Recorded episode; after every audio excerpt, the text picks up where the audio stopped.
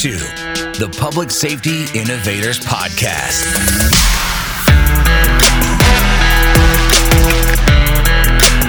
Connecting you with experts and trendsetters who are leading innovation in law enforcement, private security, and personal protection. And now, your host, Adam Wills.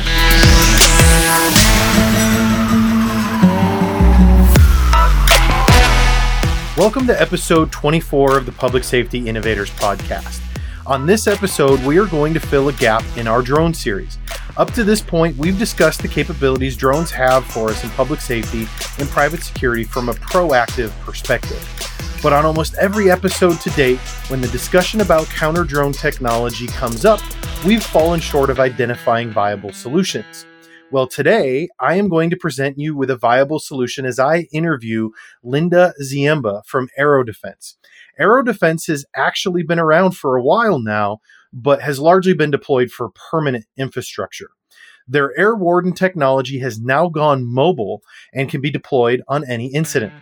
This technology is definitely about to take off, pun intended.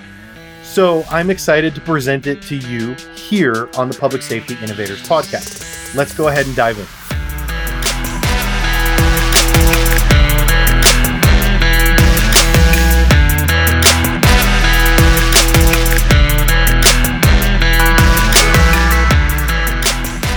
Welcome to the Public Safety Innovators Podcast. Linda, we are going to talk about counter drone detection today. Is that right? Yes, sir. We are. All right. And so today is the, uh, we're calling it the maiden voyage, uh, the, the first episode of the podcast where we are going to be recording video, and our listeners get the option now. They can go to YouTube or go to the website, psi.chat, and they can check out this episode of the podcast and, and take a look at our smiling, happy faces while we chat together today. So, why don't you go ahead and tell us what you do over at Aero Defense? What is the problem you guys are solving? Well, first of all, Adam, thank you very much for having me on your podcast. We all at Aero Defense appreciate it. What we do is help people know when drones fly over their facilities when they're not supposed to be. Some of the problems that people have experienced with the drones are at stadiums and mass gatherings where drones shouldn't be flying over people because it's dangerous, so you could have accidents. There could be nefarious actors who wanted to actually attack people at mass gatherings. And one interesting situation is at correctional facilities and jails. A lot of cool uses for drones. We're not against drones, but the inmates at numerous facilities have figured out drone delivery for drugs and tobacco and money and in some cases uh, some wire cutters that were used to execute a jailbreak. Oh wow. Are you allowed to share with us where where that story happened or or is it better to use some discretion there? Um, well that's a public article from several years ago actually. The there was a jailbreak out of south carolina and okay. it's believed that cash and wire cutters were delivered to him to help facilitate the the, the prison break. Oh wow!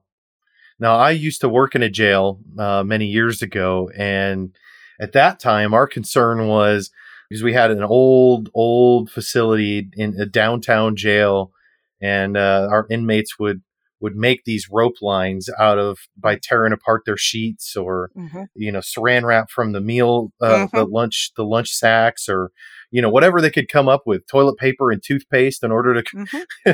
run these string lines down from mm-hmm. from the uh, upper level of the jail and and be able to hook onto things that that uh, other people would drop off contraband that yeah. people would would bring to them and now it's not that many years later and here we are talking about drone delivery of mm-hmm. contraband mm-hmm. yep. it's just amazing to think about how that technology has changed so much and on previous episodes of the podcast, we've ta- we've been talking a lot about drones. We've kind of had a drone series going, and we have talked about all the things that drones can do.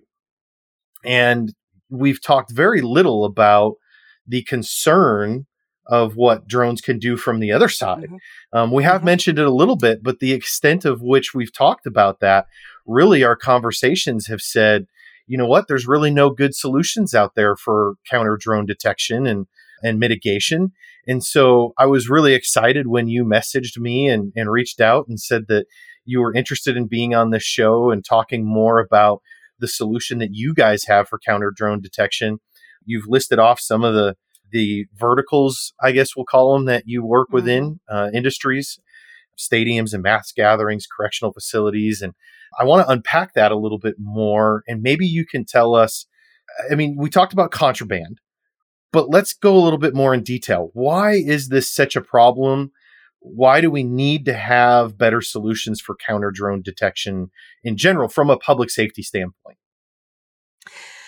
Sadly, we saw over this past year that there's a lot of uh, civil unrest in our country. Yeah. And there were instances of drones at some of the protests I, I can't really speak to the details because we weren't privy to them, but we know that drones being used by protesters are a concern. Those drones could be used either to direct the crowd, so they put the drone up in the air so that people on the ground can direct protesters. And in, in, in a in a protest, there are legitimate protesters and there are people that are there to cause problems. And there are people that are there to cause problems can incite riots and and make a protest escalate to a, a bad situation. They can use the drone for aerial surveillance to direct the crowd to some place where law enforcement is not or someplace they are depending on what they want to happen we recently received a contract from the Air Force to deploy drone detection outside the United States because our troops have been attacked by drones outside the United States, uh, dropping IEDs and grenades. The drones can easily be weaponized. So, just to, to give them the situational awareness that there's something in the sky and they're either being surveilled or they may be under attack. And our system is unique in that we locate the pilot. So that's a, a, a great mitigation strategy when shooting down a, a drone or taking it out of the air is not an option. Like here in the homeland, when you're over a mass gathering, that drone crashing out of the sky could be a much bigger threat to the public safety on the ground than the foolish guy who's just flying it around. So send your public safety staff to that pilot and have a conversation with them to stop the flight or and you know by have a conversation in some cases that may mean face down with your hands behind your back because that drone has been weaponized and a law enforcement officer took over control of the drone flight, which is safer than trying to shoot it or use a mitigation you know tool on it. So how exactly does the uh, uh your your system is called Air Warden, is that correct? Yes, sir. Okay. So how exactly does Air Warden detect the pilot and locate the pilot. Uh, does it does it also detect the drone? Maybe it does that first, or what does that process look like? Mm-hmm. So that's a very interesting question because everything is referred to as drone detection, and we've participated in a number of uh, evaluations and exercises, and often the focus is on the drone, when reality is finding the pilot before they get that drone off the ground can be the best form of mitigation that you have. So the way that our system works is we detect most drones are flown by radio frequency controller. The controller sends signals up to the drone to tell it where to go and whether to hover or turn left or right or fly, whatever. It's it's the control. The drone sends back on that same channel information about where it is and that sort of thing. It also will send back video. So our system uses, it's called uh, spectrum sensing. So we look at the signal pattern and, and different physical characteristics of it so we don't take any information from the signal which would trigger federal wiretapping laws, Pen Trap Act, uh, those kinds of things, which require a warrant. Sure. So we use it's it's kind of like a Geiger counter if you think about it. So we would be able to detect both the drone and the pilot, and we use a, a network of sensors. So like a cell tower would locate your cell phone, we it's called trilateration. We trilaterate to pinpoint where that signal's coming from. Okay. So, and this is a software based technology that you can deploy from a laptop computer, a tablet, or, or mobile. De- what does that look like for the user? Well, I'm glad we're on video. Let's see how long my. Uh... Hold on.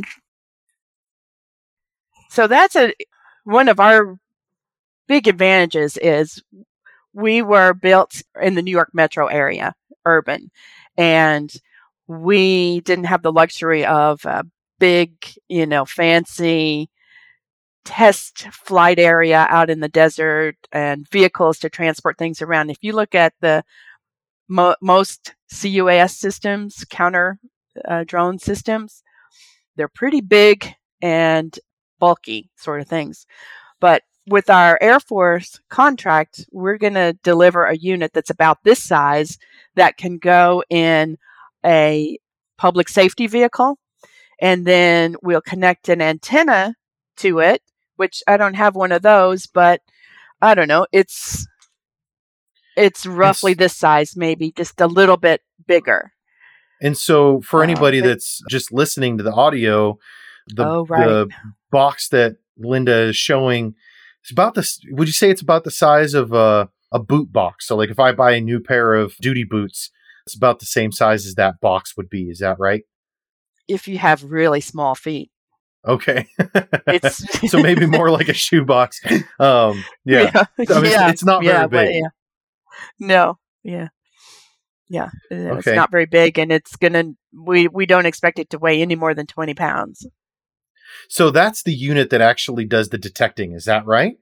Uh, yes. So we okay. would have a network of those to detect and locate. Okay. So it's the same same sensor does detect and locate. Okay. So uh, if if I'm trying to set up this counter drone strategy, if you will, around a football game, for example, around a stadium. Mm-hmm. Essentially, the way your technology works is if I'm the guy that's in charge of that, working with you, you know, I've got to put these a, a, certain number of these units around the mm-hmm. stadium in order to kind of set a uh, a network, if you will, of mm-hmm. these antennas that can therefore communicate with each other and then triangulate the location of mm-hmm. both the drone and the and the pilot. Is that right? That's correct. And okay, so if you're I'm a stadium on. owner, yeah, good job. All right. So, so if you're a stadium owner or you're an operator that has tons of events, you know, all year round, or even just a very heavy season, you'll probably want to put up a system permanently, or um, a correctional facility. Yeah. Or a correctional facility. But if you're a stadium that has maybe eight NFL games a year and that's really that's your busy season, you know, it may be a bit bit bit of an investment for you. So but it's still important to have drone detection there permanently in my opinion because even if you're a nefarious guy and you've got plans, you've weaponized your drone and you're going to go there. You're not going to go there and fly for the first time on your day of attack. You're going to go and you're going to do some test flights. and you're going to Yeah. see what the security response is to an innocent drone in the area. And you're going to see, you know, from how far away can you fly? And you're going to, you know, check the traffic patterns and, you know, all that sort of stuff. So it's important to know, even uh, on a non event day, if someone's there just flying to get, you know, surveillance on your property, you know, why? But you may not need a full system. So, what we're talking with some stadiums and police departments about are putting in a, a, a subset of a full system permanently at the stadium, enough to give you situational awareness in, in your off times. But for an event day, your local police department could bring in mobile sensors to extend the network and Oh, and have okay. better coverage. So with all of these sensors, or I guess I called them antennas earlier, so I don't know which. I'm probably wrong, but these sensor antennas, we'll call them, as you deploy them around in this kind of network or this this uh, well, we'll just say a net, if you will. Mhm. How do they link together? Is that all into one central software system, or Mhm. I can monitor what they're detecting, and Mhm. and it will actually put a pin on a map that shows me Mhm. a location. What is what does that look like? Yes, you're a pretty technical guy. So pretty nerdy. The, Yeah, don't don't underestimate my nerdiness. It's pretty legit. so the what so what what each of these sensor antennas is doing is detecting and determining how far away the drone is from the antenna based on the power level. So it's, you know, X number of meters away. And then you have um, a network of these all providing their own information. And that's the trilateration is the intersection of, of those detections.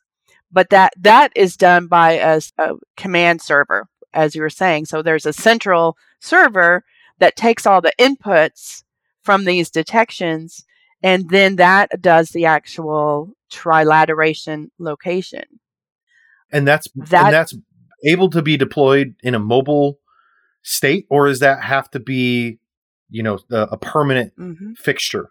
Uh, can I can I pack this in the back of a patrol car and be able to go, uh, or or maybe not a patrol car, but like a a, a patrol uh, vehicle of some sort, and be Mhm. able to take this to a location, set it up, and run it from that that location? Yep, we have different form factors we can deploy in, and uh, one is um, a rack. Like a, a lot of these mobile command centers have Yeah, yeah, computer rooms, basically. So we can provide a rack tray mount, and then you know this antenna would be run up maybe on a. Have you ever seen a Will-Burt pole? It's um, you know you can run a pole up. I don't know, forty feet or so Oh yeah, um, Mhm. or any Yep. any sort of pole that the command vehicle has. Put the small antenna up at the top of the pole, and you can have your server in the command center. You could also have a virtual server, so the server could be in the cloud. sure. Okay, very good. So, we're, we're pretty you- flexible on the deployments. are you familiar with DJI's Aeroscope system at all? I am. Okay. So the reason I ask about that, episode 20, uh, when I, I interviewed Kent Moyer, we talked uh, quite a bit. That's probably the most extensive extensive amount of time that we've talked on this Mhm. podcast about counter drone considerations. And he mentioned the DJI Aeroscope system, stating that as far as he knew, that was the the best or only counter drone system Mhm. out there. But he did mention a big limitation to that was that it only can detect DJI drones, not That's other right. manufacturers. So I guess beyond that, uh, what I'm curious about as it relates to comparing to Aeroscope, what is different about how your technology works versus Aeroscope's? Mm-hmm. And can your system detect any manufacturer of drone? So, first, yes, our system can absolutely detect any manufacturer of drone because we do the physical spectrum sensing. So, we, we've, we've detected NYPD, New York Police Department's robotic dog at, a, at an event because it's a remote control device. It just happened to be a dog. So, yes, we can Okay. de- detect homemade kit drones, uh, all of that. So, we operate on the spectrum sensing, which you know there's no question about us pulling information out of the signal so the aeroscope extracts information out of that signal so like the the serial number and things like that which would require a, a warrant and of course they only detect dji drones there's pending legislation in the senate now bill 73 i believe it is the American Security Drone Act of 2021. Um, it it's um, has bipartisan support. It prohibits the use of federal dollars. So uh, anybody who's listening who's planning to get FEMA grants like the Port Security Grant or UASI or any of those Bureau, Bureau of Justice grants, federal dollars, this bill prohibits federal dollars from being spent on Chinese company technologies. And because Aeroscope is a Chinese company, there's a very strong probability that that will be prohibited because it does inc- it, it includes counter UAS, counter drone technology in the bill. The concern is it's yeah, I think that I was going to say the concern is with other security attacks, putting a device in your infrastructure, a, a, a hardware and software device in your infrastructure, presents a very easy target for an adversarial nation state to use it as a vector to get to many other systems and uh, other endpoint devices. Sure. Yeah, and I think that's actually that bill that you mentioned has kind of been in the works for a while, hasn't it? Because we we talked about that way back on episode three with Anthony D. Molina of Tactical Drone Concepts, and he mentioned that that was. I don't remember if he said that at the time that was kind of a unspoken regulation or rule um, with these grants, or versus it actually being um, a, a law that's passed, or if that was, I don't remember exactly how he shared that, but I know he Mhm. mentioned that that was at the Mhm. very least something that was in the works. Yeah, there was a very similar bill in 2020 that had the bipartisan support, but they couldn't get it passed before the session ended.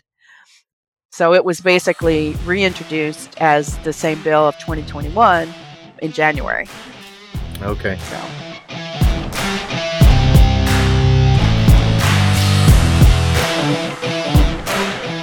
As a copreneur, one of your most valuable assets is your background. When I left law enforcement to take my side hustle full time, my first instinct was to disavow my identity as a cop.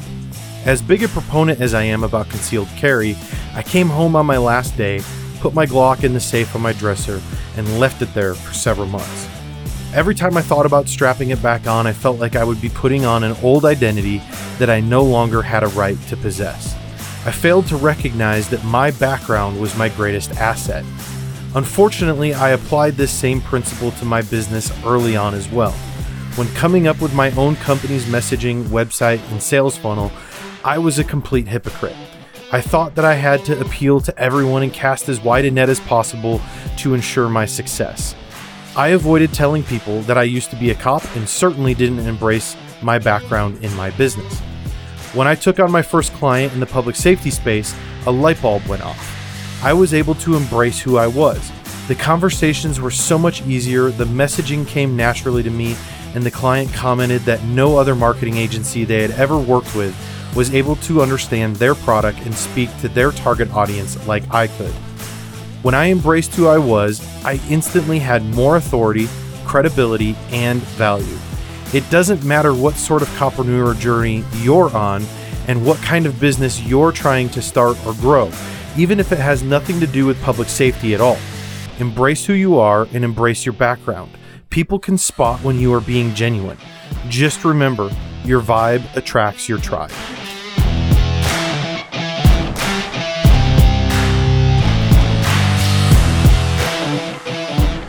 So, I'm wondering if you can share with us a little bit. You mentioned to me earlier some concerns about the use of RF based detection and legalities around that versus mm-hmm.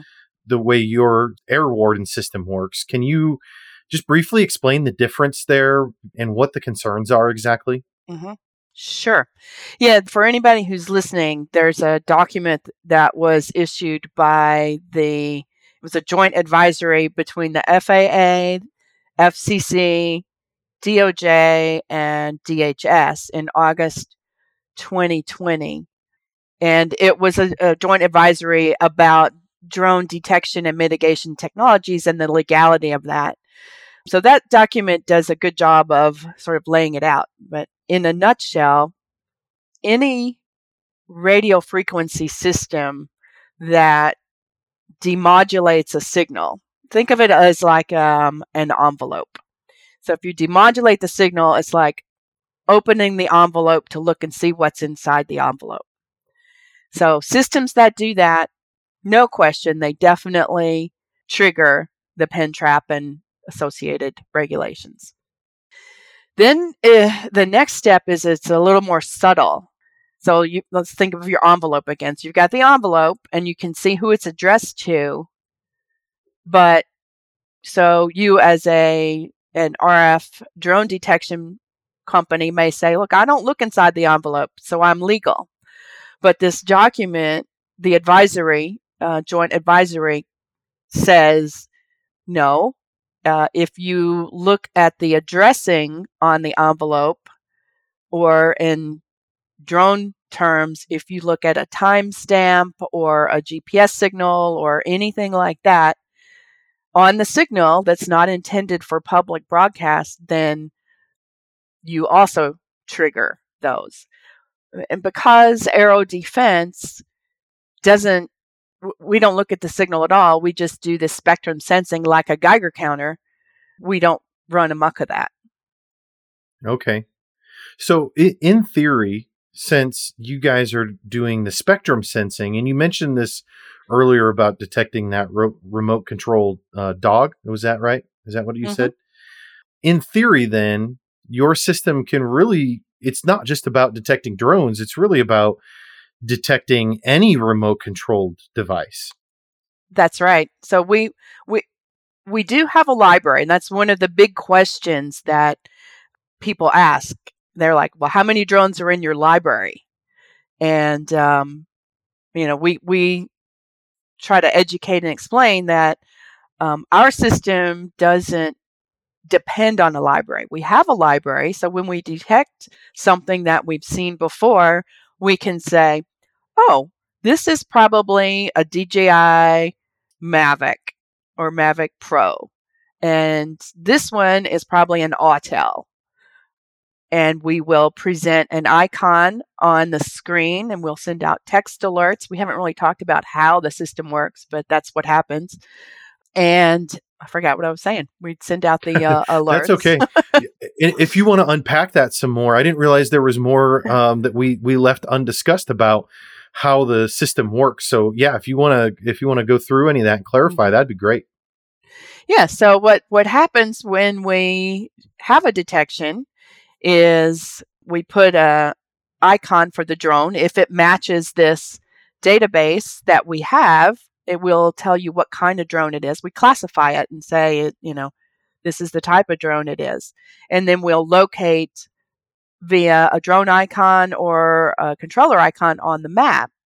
And we will also generate a text alert so that anybody who's supposed to receive them will get a notification. So b- back to your discussion about the any sort of remote control, when we detect something that has the characteristics of a drone, we'll display an icon that indicates it's an unidentified device. So that's what we would have displayed for the dog.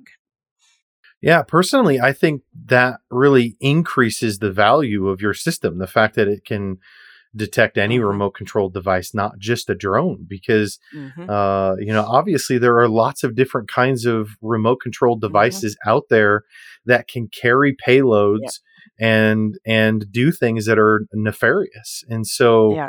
um, I think I think that's awesome. I didn't know that uh, coming into this interview, uh, and that certainly Mhm. I think, like I said, it, it Mhm. increases the value of what you guys have to offer. I believe. Yeah, because if if your system is dependent on a database, then you won't detect that signal at Right. all. So homemade or kit drones, which would probably be the choice of a nefarious person anyway, Right. Uh, exactly. yeah. right? We detect those, whereas a system Okay. that's dependent on a database would not. Got it. So let's talk about the future a little bit. What do you see coming in from the future of drone technology, and how does Aero Defense and Air Warden fit into that picture? What do you guys have planned Mhm. for the future of counter drone detection? Where does all Mhm. that go? Yep. Well, um, I think I might have mentioned earlier, we're all in with mobility. What we've seen is that threats and incidents appear when you least expect them. So you need to be able to quickly get drone detection resources in place to help with incidents. So we're doing a lot uh, in the area of mobility. Down the road, we see LTE drones as um, an area that where we will uh, focus and research on. We right now we filter uh, that kind of stuff out, but when uh, the real 5G gets here and and drones can fly on it, then you know we will we have that in our planning. But th- those are the, probably the big two, and then we're also looking at widespread urban drone detection. So, say a smart city sort of environment where you do want to have a permanent protection, but you also want to supplement it with public safety. We can deploy our small antennas multiple kilometers away from the, the sensor electronics. Uh, we can deploy it over fiber. So if if a city has Wow. a, a, a strong fiber infrastructure, then drone detection could be something that you know you can very very discreetly deploy because now your antenna is only about that big and that you can put them on light poles and street lights anywhere.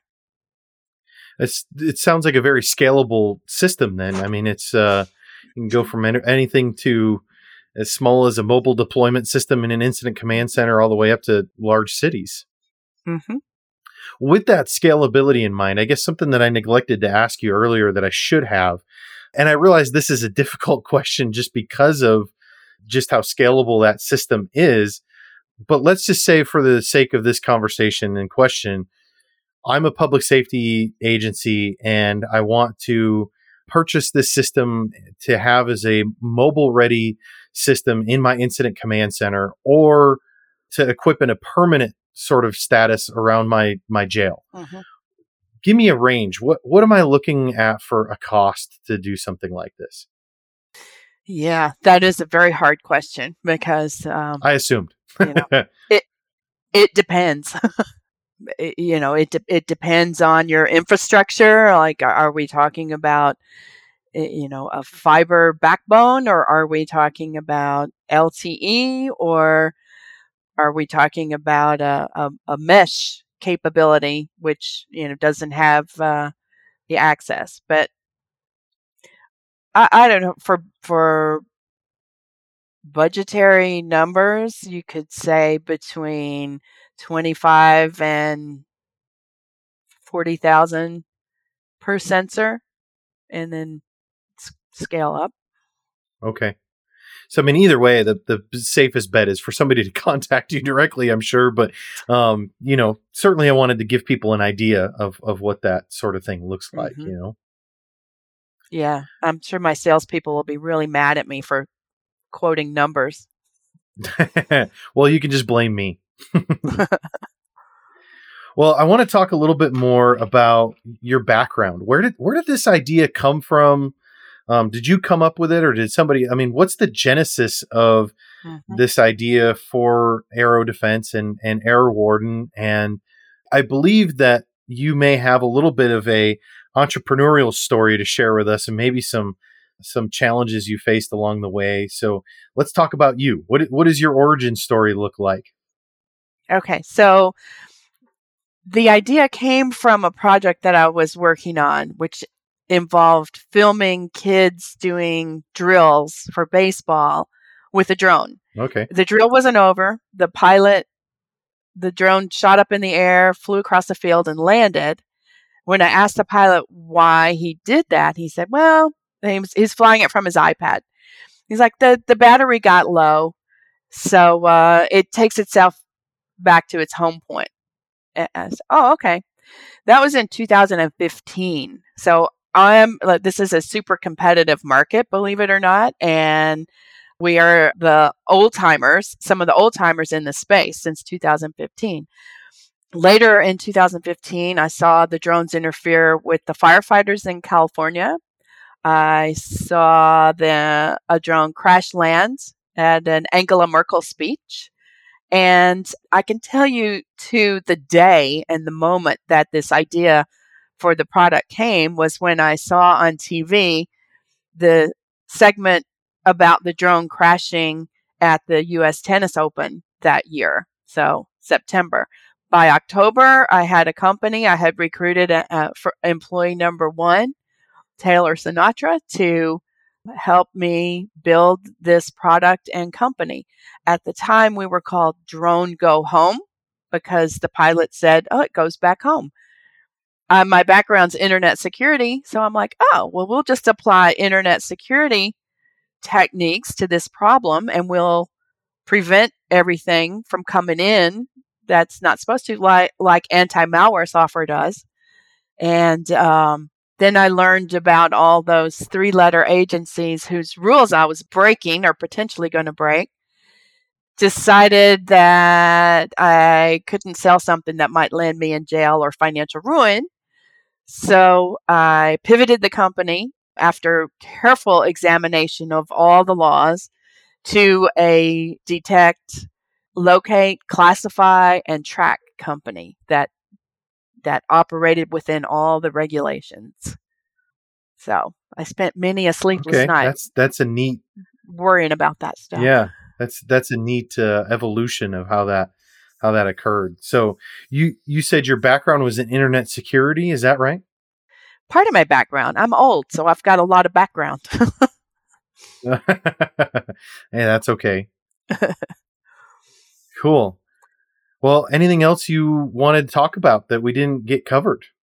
One thing that I would mention that we're quite proud of uh, our technology is Air Warden is the only drone detection technology that has the Department of Homeland Security Safety Act, uh, which is an anti terrorism act of 2002 designation.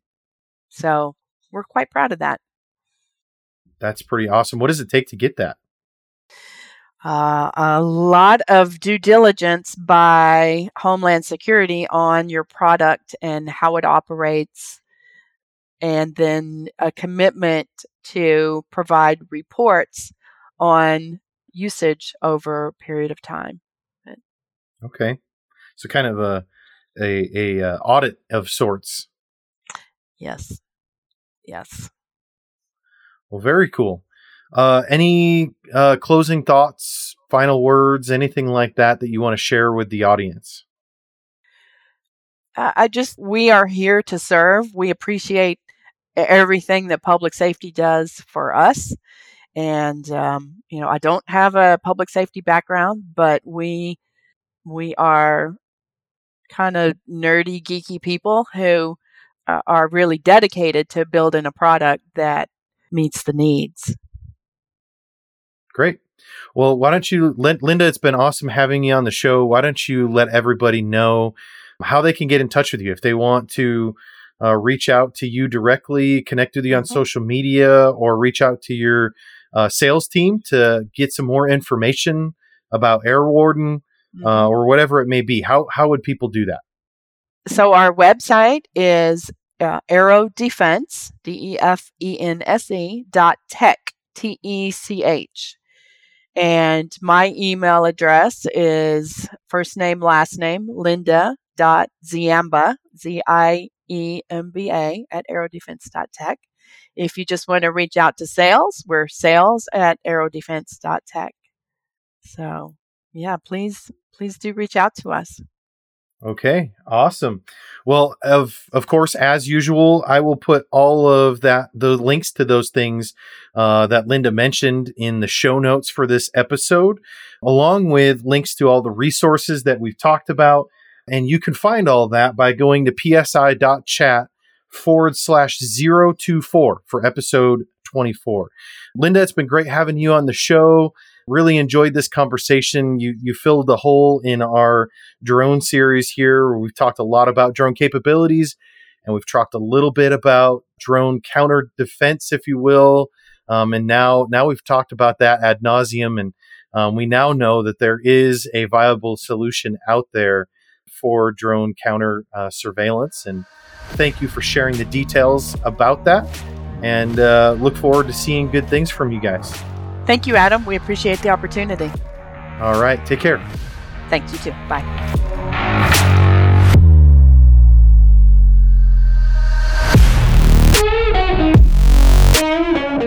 Hey, thanks for sticking around till the end of the show. If you enjoyed this episode, please consider leaving a review at psi.chat forward slash review. I would love to hear your feedback, and it will also help other public safety innovators like yourself find the show. Be sure to check out the show notes for this episode. Just go to psi.chat, click on episodes, and search this episode number, and you'll find all the links, descriptions, and resources we talked about. And if you haven't already, make sure you subscribe, and you'll be notified when the next episode is live. Thanks again for tuning in, and I'll catch you guys on the next episode.